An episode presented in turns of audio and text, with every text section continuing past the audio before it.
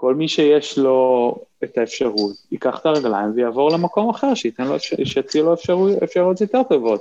ובכנות, לי יש שני ילדים, אני חושב שכהורה, המחויבות שלי, כי אני חוזה שזאת תהיה האפשרות הסבירה, זה יהיה התרחיש הסביר, המחויבות שלי היא לתת להם את הכלים לעשות את זה, שזה אומר אנגלית טובה, איזושהי השכלה טובה שיאפשר להם אה, מקצוע בינלאומי, שיאפשר להם לעבוד בחו"ל ודרכון זר, כן? אבל כל מי שיכול, כאילו, מי שיכול, יעוף מפה. והחרדים יתבשלו במיס של עצמם ויהיו מדינת עולם שלישי, ושיהיה להם בהצלחה. אבל אני חושב שמה שחשוב בנושאי תכנון, זה להבהיר שיש מקום. יש מקום. זאת אומרת, אם לתכנן טוב, יש מקום לכולם.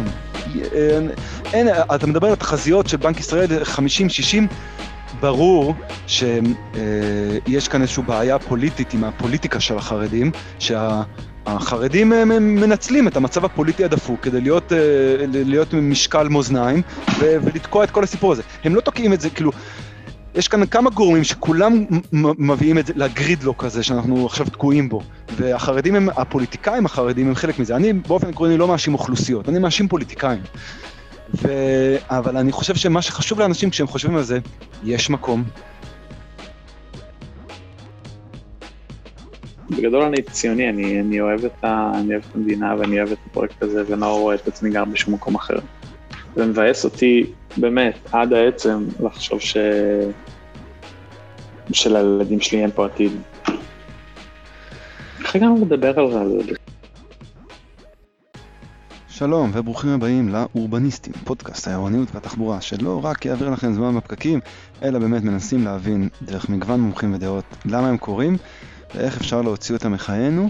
ועכשיו, המשך השיחה עם ארי פרידסון, אה, קצת יוצאים מענייני תכנון ואני וארי ממשיכים בחפירות והפעם על, אה, מדברים על דמוגרפיה, על תכנון דמוקרטי, על בעיית החרדים שעכשיו בכותרות כל הזמן בגלל ענייני הקורונה. בסוף בסוף אריה ממליץ על כמה ספרי תכנון לקחת לאי בודד.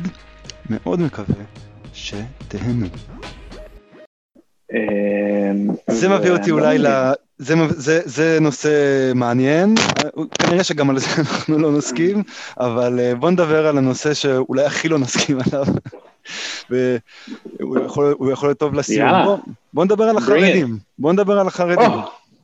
וואי, אנחנו כבר לא, לא מדברים על תכנון ותחבורה, עברנו לדבר על חרדים כאילו?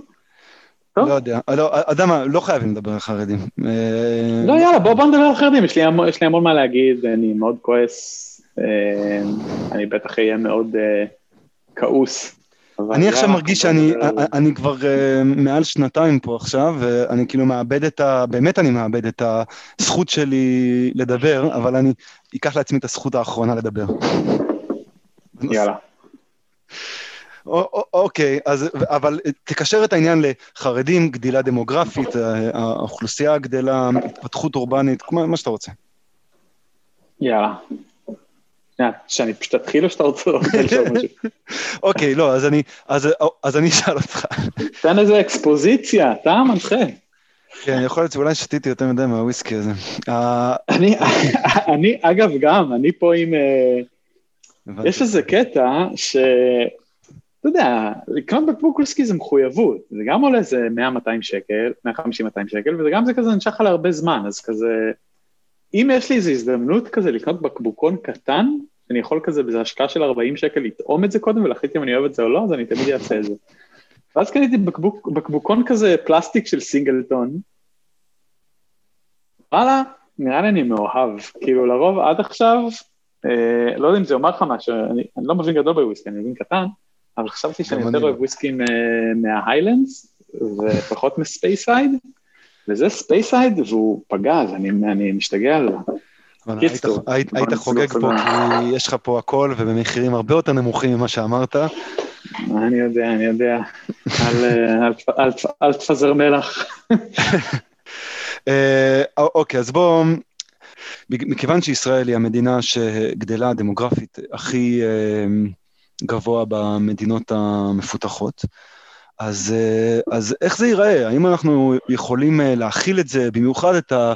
לא יודע, האם אנחנו נכנסים לנאום השבטים המפורסם של, אה, של הנשיא אה, ריבלין, על זה שיש לנו באמת כמה שבטים שיש להם מאפיינים דמוגרפיים שונים, והם גדלים, והם רק, אה, וההבדלים ביניהם רק יותר ויותר גדלים, והדבר הזה לפי דעתי מתבטא, ב, הוא מתבטא מאוד בתכנון, כאילו אנחנו יודעים שיש לנו את עניין בני ברק במרכז הארץ, תראה עכשיו את, במרכז גוש דן, תראה התכנון עבור חרדים בשאר המקומות, ערבים והסוגיה שלהם אה, עם הרחבת יישובים, תכנון, תחבורה ציבורית אה, והגדילה הדמוגרפית שלהם.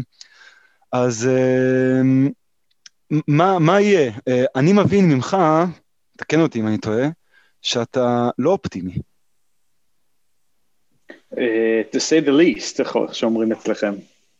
To say the least. אני, אני מאוד פסימי. ונראה לי שקשה לא להיות פסימי כשאתה, כשאתה עוקב אחרי מה שקורה ואתה קורא את, ה, את, ה, את הנתונים. אני לא, כאילו אין, אין לי את זה מולי, אני שנייה אולי אנסה לחפש את זה. אה, בוא נראה, הנה, הופה, הופה, מצאתי.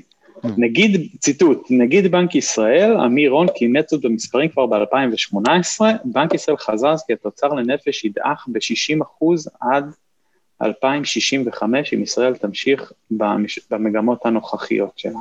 זאת אומרת, זה, כל, כל זה נאמר אה, ב, ב, בהקשר של, ה, של החרדים. אני, כאילו, אני לא מבין איך דבר כזה קורה, ואני לא מבין איך אנשים, איך אנשים לא, לא לוקחים את זה יותר ברצינות, ולא, לא יודע אם לומר, יוצאים לרחובות או פותחים באינתיפאדה חילונית, כמו שאיך קוראים לו, מיסגב הדביל הזה כתב בהארץ אה, היום. אבל אני לא מבין איך אנשים לא מוטרדים מזה יותר. כאילו, כשאני חושב על זה, אני חושב על זה בצורה מאוד פשוטה.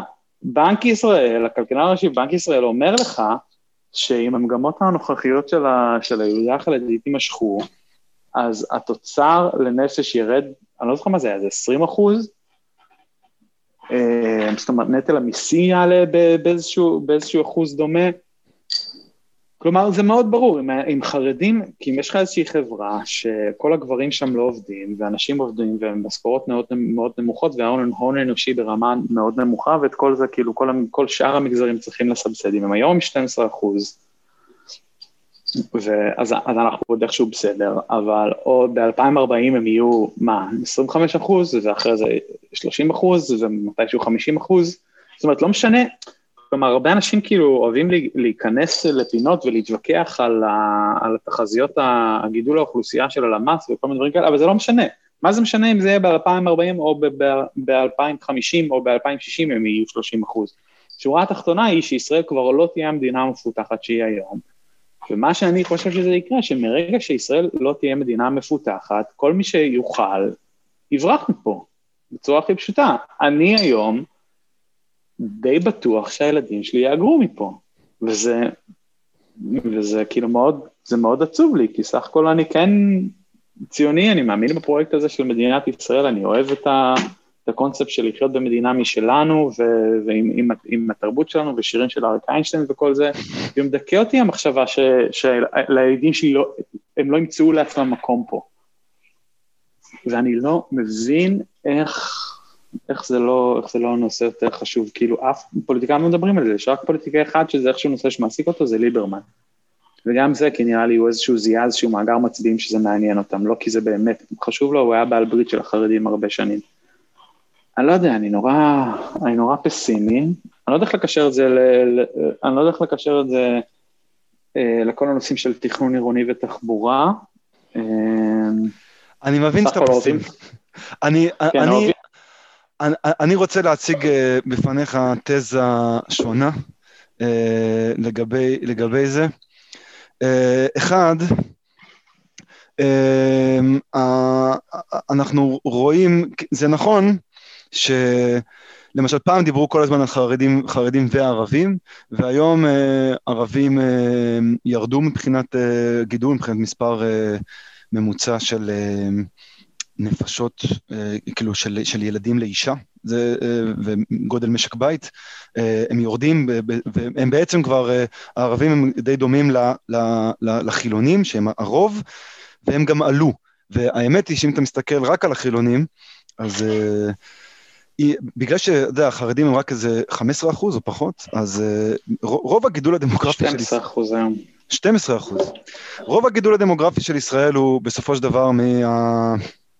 מהח... מהחילונים, חילונים, חילונים מסורתיים, בסופו של דבר, אה, והם עושים, עושים יותר ילדים מאשר שאר העולם. זאת אומרת, אנחנו רגילים אה, לחשוב על עניינים של צפיפות אוכלוסין, ואנחנו רוצים להאשים את החרדים והערבים, אבל הערבים זה כבר לא רלוונטי להם, והחרדים נשארים קטנים. אחד מהדברים שבאמת, אה, בגלל זה הרבה אנשים עכשיו אוהבים לדבר על זה, זה באמת בגלל הקורונה, אבל יש uh, סיפורים מאוד חזקים לגבי החרדים שמראים שגם כשהם גדלים יש uh, הרבה מאוד יציאה מהעולם החרדי, זאת אומרת היציאה מהעולם החרדי היא די, uh, היא די מתמדת. Uh, אני, אני אישית, uh, uh, במשפחה רחוקה, שאני, שאני לא בקשר איתה, יש שם איזשהו ענף חרדי ש, שעוזב את העולם החרדי תוך כדי הקורונה, כי הקורונה זה, אנחנו רק חושבים, אוקיי, הם חוגגים, לא, זה משבר, זה משבר רציני. אני חושב שאם אנחנו רוצים להתייחס רגע לנושאי uh, דיור, uh, אז אתה יודע שמפורסם ב- בלונדון שמגפות גרמו לשינויים מאוד גדולים בענייני הדיור. Uh, uh, יש, לך, יש לך שם איזה משהו שקופץ, כאילו, ואני שומע את זה חזק. אז uh, אתה יודע, יש בעיה אצל החרדים שהם גם, הם גרים בדוחק. דיבר, דיברתי על זה גם עם יואב לרמן, וזה, ואנחנו יודעים את זה. בני ברק היא, אה, אין שם הרבה בנייה לגובה, אבל איכשהו יש שם המון המון המון אנשים, כי הם גרים באותם חללים.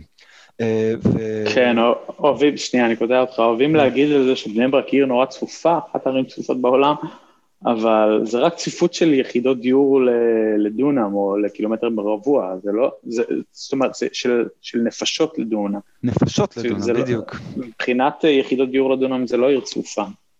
זאת אומרת, זה לא הצפיפות מהסוג הטוב שאנחנו שואפים אליו, זה צפיפות מהסוג כן. אני, אני יכול להגיד לך שאני גם בתור, אה, אני אה, במקצועי, אני לא מתעסק, אה, לא, אני מתעסק עם תחבורה, אבל יותר בעניין של פליטות פחמן, פליטות פחמן וחישובים של כאלה, שזה גם מה שאני עושה פה באנגליה.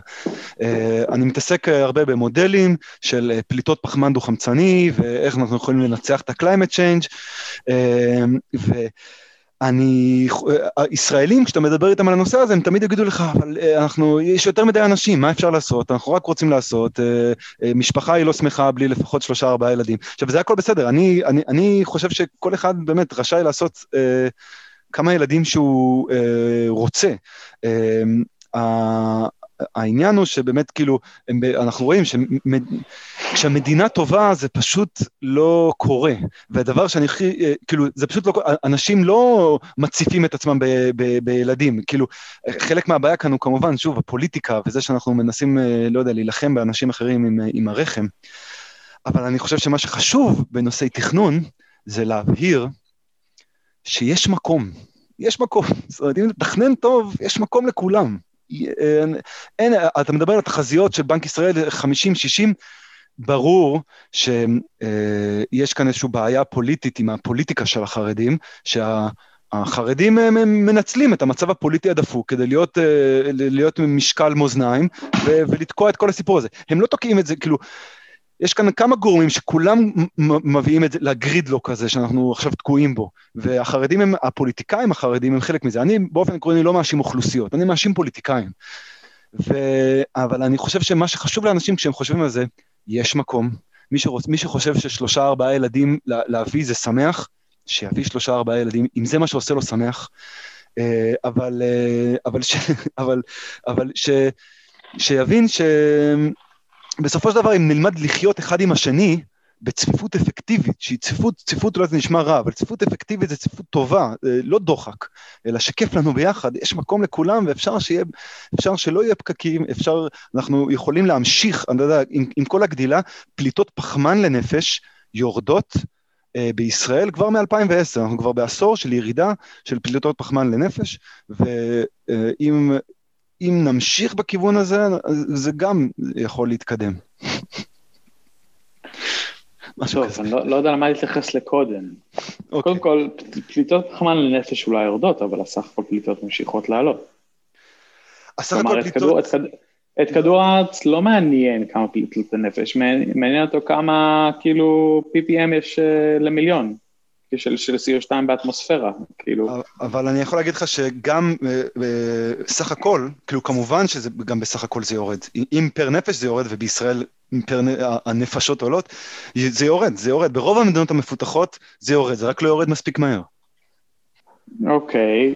אני יכול להגיד לך שישראל פלטה כמעט... אה, אה, רגע, זה לנפש. אבל אה, גם לא לנפש, אני יכול להגיד, אה, ישראל הגיעה לאיזשהו, כן, בערך ב-2010, זה היה פיק פליטות. אשכרה. האמת שאתה מחדש לי, אני לא, אני, אני לא שוחה בנתונים האלה, זה מעניין שאתה אומר את זה, זה לא מה שהייתי מנחש. לגבי האמירה שכאילו יש מקום, אני פשוט חושב שזה לא נכון. כאילו, השאלה איך אתה מגדיר מקום. כאילו, האם יש, האם טכנית אפשר להכיל בישראל אה, אוכלוסייה של 12 מיליון או 13 מיליון? ככל הנראה שכן, השאלה היא מה המחיר. ואם אתה מרחיב את ההסתכלות שלך ותסתכל על, על, גלובל, על מורכבות גלובלית, אז בטווח הקצר, כן, אנשים, אתה יכול אה, שתהיה פה עשרה מיליארד אנשים או 11 מיליארד אנשים, אבל, אבל בפועל, כאילו, טביעת הרגל הפחמנית, וה, כאילו, היא, היא גדול, יותר גדולה ממה שכדור הארץ יכול להרשות. אז בטווח הקצר אתה יכול, בטווח הארוך זה כאילו מכניס אותך ל... להמון המון המון משברים, זאת אומרת, לא רק השינוי אקלים, הרבה משברים אחרים.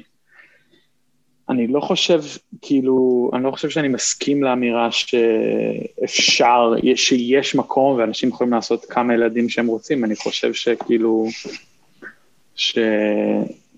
שהאוכלוסייה היא חלק קריטי מכל הנושא, ש, מכל הנושא של משבר אה, האקלים, וגם גם בישראל, ישראל היא סך הכל מדינה נורא קטנה, ההשפעה שלה על שינוי האקלים הגלובלי היא מזערית, אבל גם בישראל אפשר לדבר, אה, כמו שפרופסור לונטל עשה בספר שלו, אה, הארץ מלאה, ש, שאני מאוד ממליץ עליו, כאילו, נהוג לדבר על על כמה, מה כושר הנסיעה של הארץ, זאת אומרת, מה המקסימום אנשים שכאילו איזשהו אזור גיאוגרפי נתון יכול לכלכל.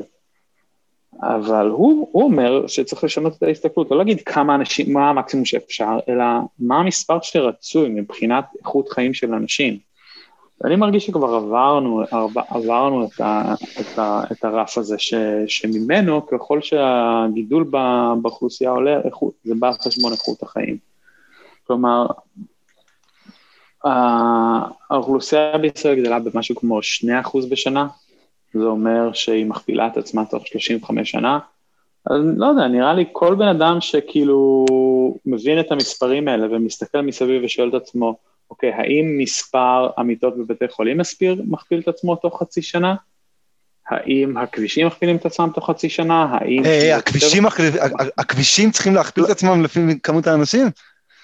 לא, לא, אה, תזרום איתי פה, כאילו, האם שמורות הטבע מכפילות את עצמם תוך חצי שנה? האם, אה, לא יודע, כל דבר, כל תשתיות אחר, בתי חולים, בתי משפט, כאילו, אתה יודע כמה, ש...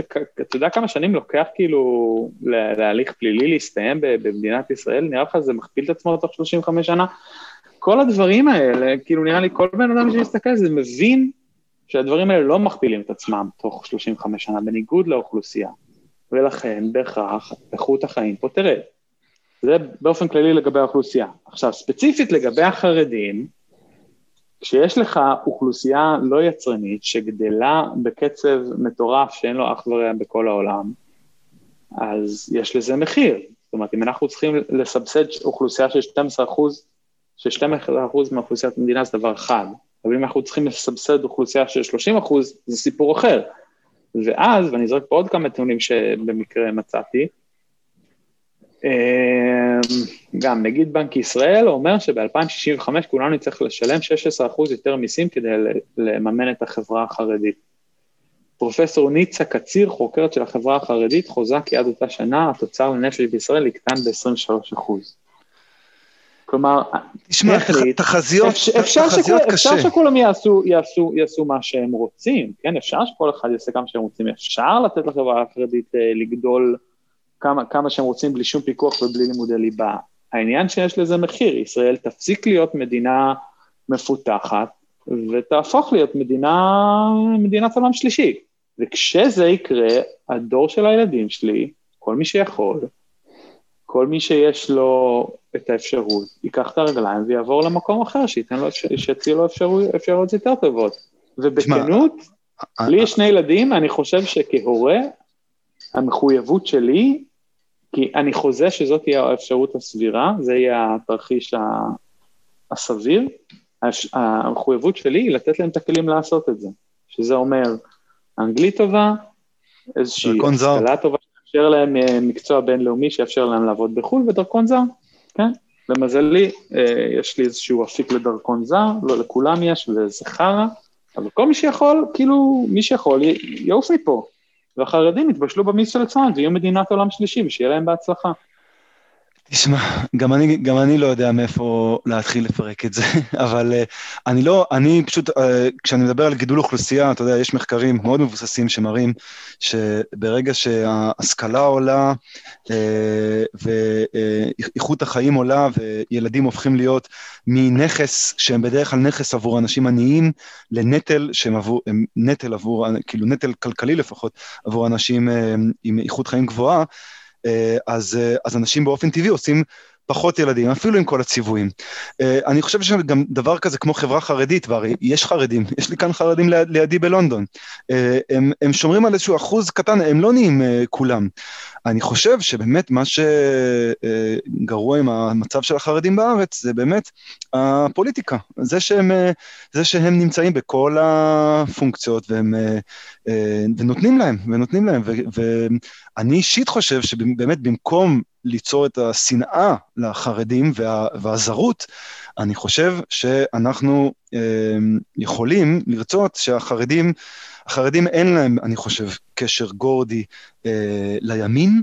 אה, להבנתי, אורח החיים החרדי הוא לא אורח חיים ימני, להפך, אני דווקא אה, יכול לראות אותו דווקא, למה הוא אורח חיים הרבה יותר סוציאליסטי, עם קהילה מאוד חזקה. ובמצב כזה אנחנו יכולים, אה, אני חושב שגם בסופו של דבר אה, להם יהיה טוב, כי יש אה, חרדים בארץ שחיים בעוני מחפיר, כאילו, ואפשר להגיד שאולי הם רוצים את זה, אני לא כאן נכנס לאיזושהי תודעה קולקטיבית, אבל אני חושב שגם בסופו של דבר גם להם יכול להיות uh, יותר טוב, וגם אנחנו יכולים לתכנן להם, אתה יודע, אם אנחנו מדברים על תכנון גרוע, באמת, אם יצא לך להיות באלעד, ביתר עילית, מה שהמדינה בונה רק עבור חרדים אקסקלוסיבית, זה מקומות שהם הכי הכי הכי גרועים. Uh, מבחינה תכנונית, uh, מבחינה תחבורתית, כל מה שהולך שם.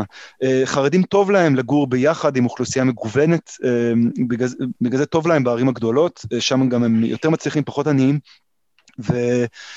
אני חושב ש, שאפשר עם זה. עכשיו, לגבי לעזוב את הארץ, אה, אתה יודע, אני, אה, קשה לי להעיד על זה בתור מישהו שעכשיו כבר נמצא שנתיים בחו"ל, וגם הייתי באמת בשנים אה, במקומות אחרים.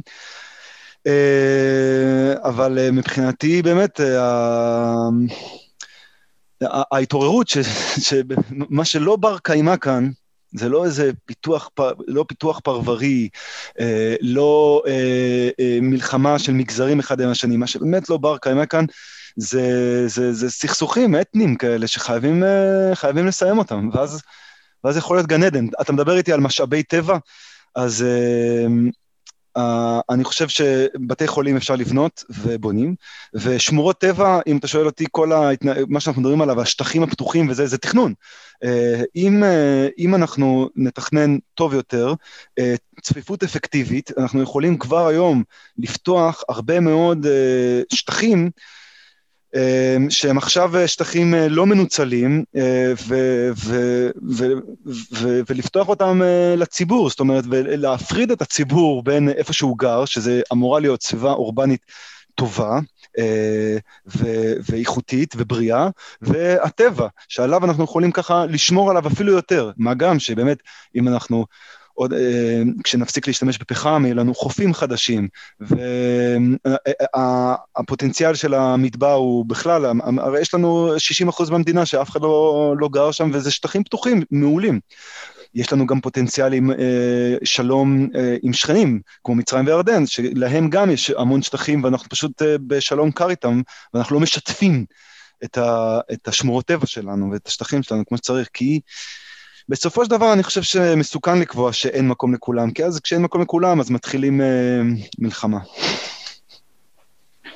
זה השניקל שלי. הלוואי שהייתי יכול להיות שותף לא, לאופטימיות שלך. אולי אני פסימי מטבעי, אבל אני לא שותף לה. אני חושב שאנחנו כבר במצב שאין מקום לכולם, וזה אומר שאנחנו כבר במצב של מלחמה, ו- ואנחנו מרגישים את זה, שתחת החדשות אתה, אתה, אתה תראה שאנחנו במצב של מלחמה. כל מגזר מנסה כאילו לחטוף לעצמו מה שהוא יכול, ויש מגזרים מסוימים שמצליחים לחטוף יותר בגלל הקונסטלציה הפוליטית שמאפשרת את זה, וזה כאילו, וזה דופק את כל השאר. אני לא יודע, אני לא רואה, לא רואה הרבה סיבות ל, לאופטימיות. סורי, נשמע מבאס, אבל... כן. לא, לא בסדר, בסדר. לא יודע, אנחנו, הדור שלנו עוד איכשהו אנחנו נסתדר. כאילו, אנחנו נהיה פה ונעבוד פה ונצא פה לפנסיה, ואז אנחנו נבקר את הילדים שלנו שיגורו בלונדון. אמ, או במקרה שלי כנראה בגלל דרכון אמריקאי בארצות הברית. תשמע, אני חושב שיש משהו בישראליות שהוא באמת, אה, הוא באמת דבר חיובי, אה, שאנחנו צריכים, אה, צריכים לשמר אותו, אתה יודע, וזה לא השבת הישראלית, זה באמת איזה, זה באמת איזשהו, כאילו, רצון לפתור בעיות בצורה מאוד כזה בריאה, בלי סיבוכים, אתה יודע, אני... עכשיו, באמת אין לי מושג מה הדברים האלה, מה אני מכניס לתוך, ה, לתוך הזה, אבל, מה, אבל יצא לי להיות בסין, עכשיו אני כאן בלונדון, ובלונדון אני עובד מול מערכת התכנון גם, אה, ואיזה... אוקיי, מערכת התכנון כאן מאוד יעילה, יש כאן הרבה דברים ללמוד מישראל, אבל כמה, כמה סיבוך, כמה לא רצון פשוט כאילו להסתכל על בעיה ולפתור אותה. אני חושב שישראלים מהבחינה הזאת טובים את זה, אנחנו צריכים לשמור, לשמור על הישראלים. חוץ מזה שאנחנו במקום עם המזג האוויר הכי טוב בעולם, אה, ש, שזה גם חבל לוותר עליו. אתה יודע, אתה יודע מה הולך... זה נשמע כאילו לא גרת אף פעם בתל אביב בקיץ, חייב לומר. גרתי בתל אביב בקיץ, הולכים לים. כן, אבל לא יודע, זה חרא, אתה שמונה חודשים בשנה חי בבית צ'כי של השטן, זה לא, לא הייתי קורא לזה המזג האוויר הכי טוב בעולם. שלושה חודשים. אבל כן, אני, אני, אני אסכים איתך ש... לא יודע, כמו שאמרתי, בגדול אני ציוני, אני, אני, אוהב את ה, אני אוהב את המדינה ואני אוהב את הפרויקט הזה ואני לא רואה את עצמי גר בשום מקום אחר. ומבאס אותי באמת עד העצם לחשוב ש... שלילדים שלי אין פה עתיד. איך הגענו לדבר על זה בכלל? אני חושב שזה, אני חושב שזה, הדברים קשורים. טוב, אה, מעניין על מה, במה פיד אה, תחבורה יתעסק בשנים הקרובות. אני... בתכנון אופניים מגדרי. oh my god, oh איזה woke bullshit, אין לי כוח לזה. אתה רוצה לדבר על זה עכשיו? אתה רוצה להכניס את זה? אני לא יודע, אני לא, אני לא יודע אם יש טעם, כאילו, אמרתי את מה שיש לי להגיד אה, בכמה שרשורים שונים, אנשים לא הסכימו איתי, זה סבבה, אני לא יודע, אין אין, כאילו...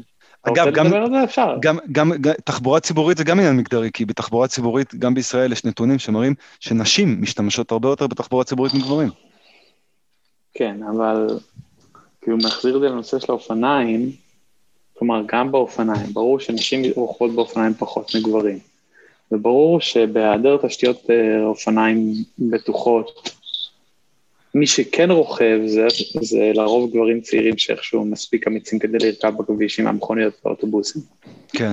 ולכן ברור שהיעדר תשתיות uh, תחבורה, תשתיות uh, שבילי אופניים בטוחים משפיע באופן, דיס, פוגע באופן דיספרופורציונלי בנשים.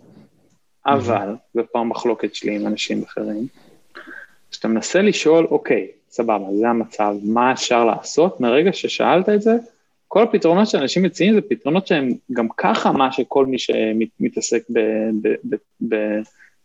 בתכנון תשתיות אופניים דורש כבר במשך הרבה שנים. זאת אומרת, מה צריך. מה צריך לעשות כדי לגרום לנשים לרכב, בצורה, לרכב יותר? להעלות את שיעור הרכובים בנשים. שבילי אופניים בטוחים, כן, אנחנו דורשים את זה כבר שנים. רשת אופניים אה, מחוברת מקיפה, כן, אנחנו דורשים את זה כבר שנים. שבילי אופניים רחבים ולא צרים, כן, אנחנו דורשים את זה כבר שנים. זאת אומרת, בסופו של דבר, אני פשוט מתקשה להבין מה התוספת של ה... של ה... מן ההיבט המגדרי הזה של תכנון אופניים רגיש לנשים מוסיף.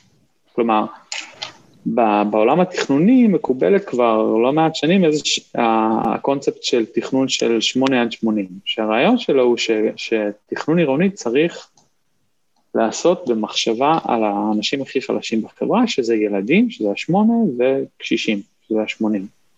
זאת אומרת, אם אתה מתכנן שביל, רשת שבילי אופניים, אתה רוצה שגם אנשים קשישים וגם ילדים ירגישו מספיק בטוח ובנוח כדי להשתמש בבדריקה באופניים שלכם, שלהם. ומרגע שזו נקודת המוצא שלך, אני לא מבין מה מוסיף לי הזווית המגדרית פה, והתווכחתי על זה עם לא מעט אנשים, ווואלה, לא, לא שמעתי שום דבר לא משכנע. אני, לא. אני רק, אני, אני אגיד לך ש... יש, יש סוגיה נשית, יש גם uh, סוגיה של uh, מיעוטים, אני חושב שאפשר להסתכל על מקצוע התכנון כמו, כמו על מקצועות אחרים, באמת, uh, ולהגיד שאנחנו רוצים שכ, ש, שבמקצוע התכנון יהיו אנשים שמייצגים את האוכלוסייה, אם זה נשים, אם זה ערבים, uh, ואם זה חרדים, uh, ו... אה, בסופו של דבר, אני חושב שיש אינפוטים שהם יכולים אה, לתת, שלא, ש, ש, ש, ש, לא יכולים, ש, ש, ש...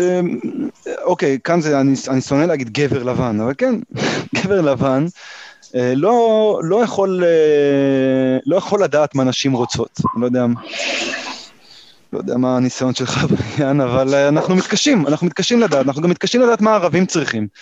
אה, בגלל זה אני מאוד שמח שעוד מעט, אה, אני מקווה, עוד, עוד לא קבוע, אבל ענן מעלוף, המתכנן מתכנן ערבי מנצרת, גם התארח בפודקאסט, ואני אשמח לדבר איתו גם על נושא, ש... כן, זה יהיה מגניב לאללה. אני חושב ש... ואני גם מנסה להביא נשים, אגב, יש אולה אקסלרוד, אתה מכיר אותה? לא? אולה אקסלרוד היא אחת, היא מתכננת אה, והיא אה, עובדת אה, על תמ"א 70 של המטרו. היא הסכימה לי. וואלה. כן. מאוד מעניין. כן. מחזיר אותנו לנושא של תכנון מוטה תחבורה ציבורית, כי נסביר למאזינים, תמ"א 70 זה בעצם תוכנית מתאר שאמורה כאילו להסדיר את הפיתוח העירוני מסביב לתחנות המטרו, כלומר, אם יש איזשהו תכנון מוצאי תחבורה ציבורית, אני אומר, כבר עשינו מטרו ותכננו תחנות, בואו ננסה להכווין את, ה, את הפיתוח העירוני מסביב לאותן תחנות כדי שהכל יהיה קרוב למטרו ואנשים יהיה להם קל להשתמש במטרו, אז זו התוכנית שאמורה ליישם את זה, אז אני בטוח שזה יהיה פרק סופר מעניין. אני גם uh, חושב, אני חושב שזה, אני חושב שאנחנו צריכים uh, לשאוף, uh, להכניס, uh, כאילו, שהמקצוע יהיה מקבל, uh, כל המקצועות האלה. Uh, בכלל, אני חושב שההנדסה, אתה יודע, uh, אני גם כשעבדתי בארץ, זה באמת, האדריכלים הרבה פעמים זה נשים, אה, המהנדסים הם גברים, אתה נכנס לישיבת אה, תכנון, זה בדרך כלל באמת רק גברים, אולי באמת רק האדריכלית, ואני חושב שזה נושא שצריך להציף את זה, צריך למשוך נשים לשם, ולא רק נשים, בכלל ייצוג יותר טוב של האוכלוסייה, כי אני חושב ש... אנחנו אומרים, חייבים תכנון, תכנון חייב להיות מרכזי, אני מסכים עם זה, אז uh, כדי שהוא ייצג את האוכלוסייה וכדי שהוא לא יהיה זה, הוא צריך להיות דמוקרטי, הוא צריך, להיות, הוא צריך לייצג באמת את העם, התכנון. by all means, יאללה. אני לא, לא חושב שכאילו מישהו מתנגד לזה? נראה לי זה... אה, לא, אבל... אבל כשלא מדברים על זה, צריך לדבר על החסמים, צריך לדבר על החסמים של למה נשים לא נכנסות לתחום הזה. צריך...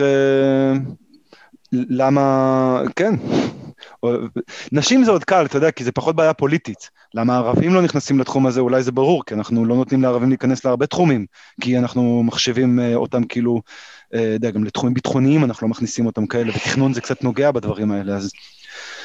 אה, בכלל, אני אגיד לך את האמת, אני חושב שישראל ככה, ישראל היא כן חברה מצ'ואיסטית קצת, כאילו הגברים... בגדול, אני חושב שכן, ישראל היא קצת חברה מצ'ואיסטית, כאילו, אה, אני רואה פה בענף התכנון והבנייה הרבה הרבה יותר נשים מאשר מה שראיתי בישראל. וואלה. אני לא, שוב, אני לא, לא מתיימר אה, לומר מה קורה בענף התכנון, אבל החוויה שלי דווקא שספציפית, התחום של התכנון הוא כן דווקא מקום עם ייצוג נשי. אה, לא יודע, מי ראשי מנהל התכנון? דלית זילבר, לפניה בינת שוורץ. יודע, אולי זה קשור לחוויה שלי, שהרבה ממה שאני יודע על התחום למדתי כשעבדתי תחת אה, המתכננת יעל דורי באדם טבע ודין, אבל בחוויה שלי זה דווקא כן אה, מקצוע עם ייצוג נשי מאוד יחסית מרשים. הרבה יותר מאשר בתחומים אחרים. אבל כן, באופן כללי צריך ייצוג שוויוני לנשים, למיעוטים, לכולם. כאילו ייצוג, כאילו תכנון סך הכל אמור ליצור את המקומות שבהם אנחנו חיים, זה מובן מאליו שצריך להיות שם ייצוג אה, לכל, לכל הזרמים של האוכלוסייה. אה, ואם אתה נכנס כאן לעניינים הזה, לעניינים, למשל בעניין של אופניים, אה, אחד הנושאים שאני העליתי זה, זה נושא שעלה גם בשיחות, אה, למשל מה שעושים פה, התפיסה של, התפיסה של לונדון כרגע לעידוד תחבורה מקיימת. אה, שזה הרבה יותר פוקוס על, אה, הרבה יותר פוקוס על אה, שכונות והאטת התנועה מאשר, מאשר הקומיוטינג, מאשר ה... איך, איך לגרום לנסיעה, כאילו, גם בישראל, בגלל בעיית פקקים, שאנחנו רק אוהבים לדבר עליה, אנחנו תמיד מתייחסים לפקק בנתיבי איילון, איך אנחנו פותרים את הפקק בנתיבי איילון. אז, אז אני חושב שגישה יותר, נש, ש, שגם נשים יוכלו יותר להביא, זה להסתכל דווקא על השכונה, על האזור, על, ה, על הילדים, על, ה, על, ה, על הדברים הקטנים, על ההליכה לחוג ועל ההליכה לסופר, אה, כי יותר מאשר שבילי האופניים המג'וריים, יותר מאשר אה, אה, פרויקטים כמו המטרו והאלה, אלא יותר להתעסק כאילו בקטנות של היום-יום. אני חושב שפרספקטיבה נשית מביאה את זה יותר. אני מקבל את זה, וזה מעניין, כי זה בדיוק משהו שבשרשור בטוויטר, ש... שהיה אתמול נראה לי, דוקטור אביגיל פרדמן, אמרה לי בדיוק את זה.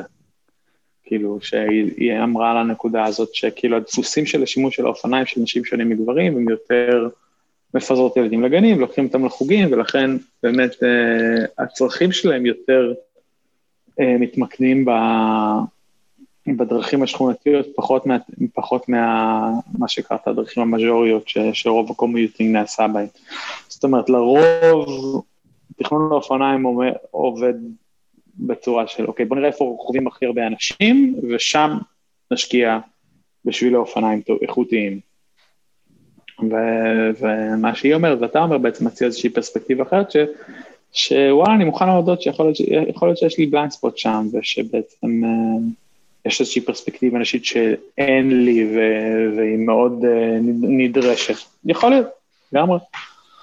אז אריה, אה, אריה פריצון, מתכנן, אה, מתכנן, אה, עורך דין ואנליסט, אני אשמח אם לסיכום תיתן לנו שלוש ספרים שככה, אולי בנושא, בנושאים שדיברנו עליהם, דיברת על והארץ מלאה של פרופסור אלון טל, אתה ממליץ עליו?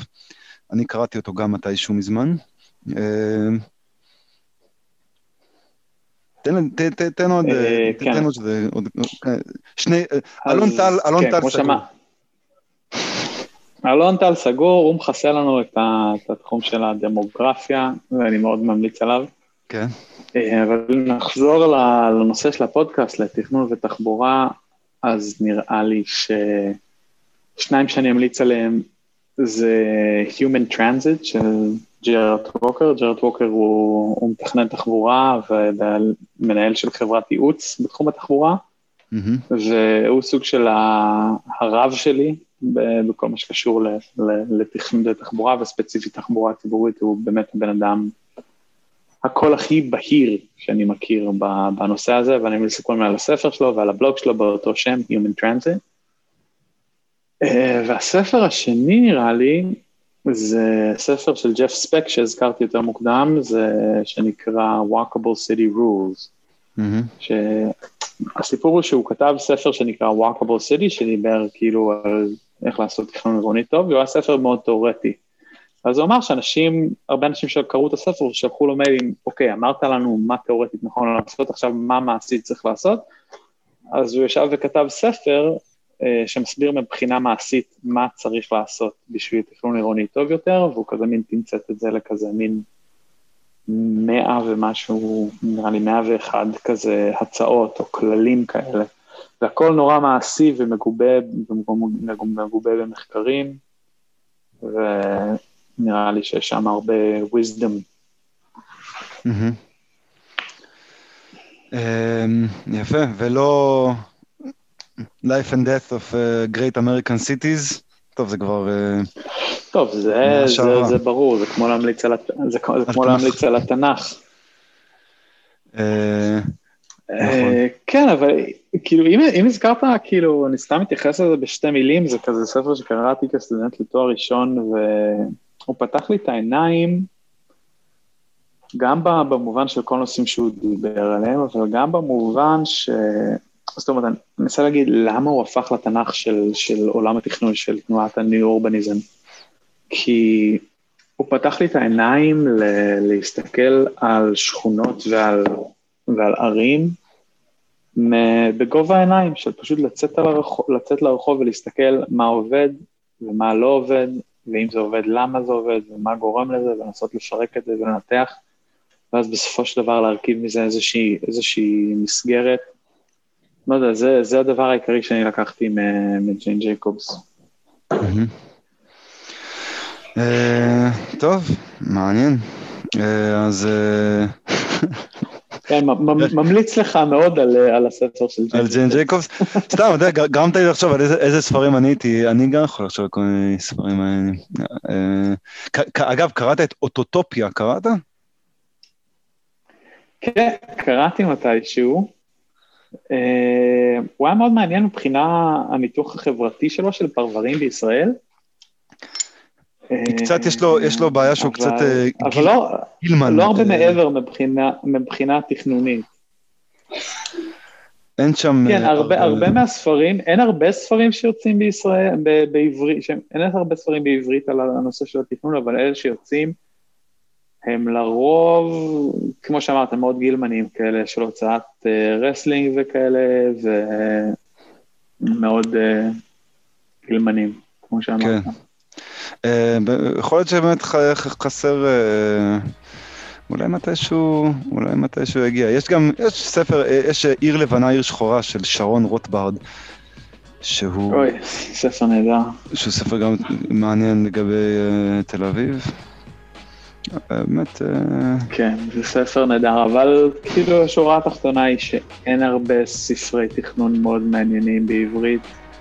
רוב, ה, רוב הספרים שקראתי שהשפיעו עליי לא היו ישראלים, היו או של אנשים מדנמרק, או אנשים מהולנד, או אנשים אמריקאים, או קנדים שגרו mm-hmm. בהולנד, כמו הספר Building the Cycling City, שהוא מאוד מאוד אממ. מומלץ. אבל טוב, אנחנו גולשים פה. תודה אחרונה לאריה פרידסון מפי תחבורה על שיחה כיפית. בפרק הבא, דרור פולג, מומחה מניו יורק. רגע אחרי שכתב כתבה בנושא בניו יורק טיימס, מגיע לפה לדבר על עתיד המשרד, הקניון, הקניות, ה downtown והערים בכלל, יהיה סופר מעניין. מומלץ מאוד. עד כאן להפעם האורבניסטי.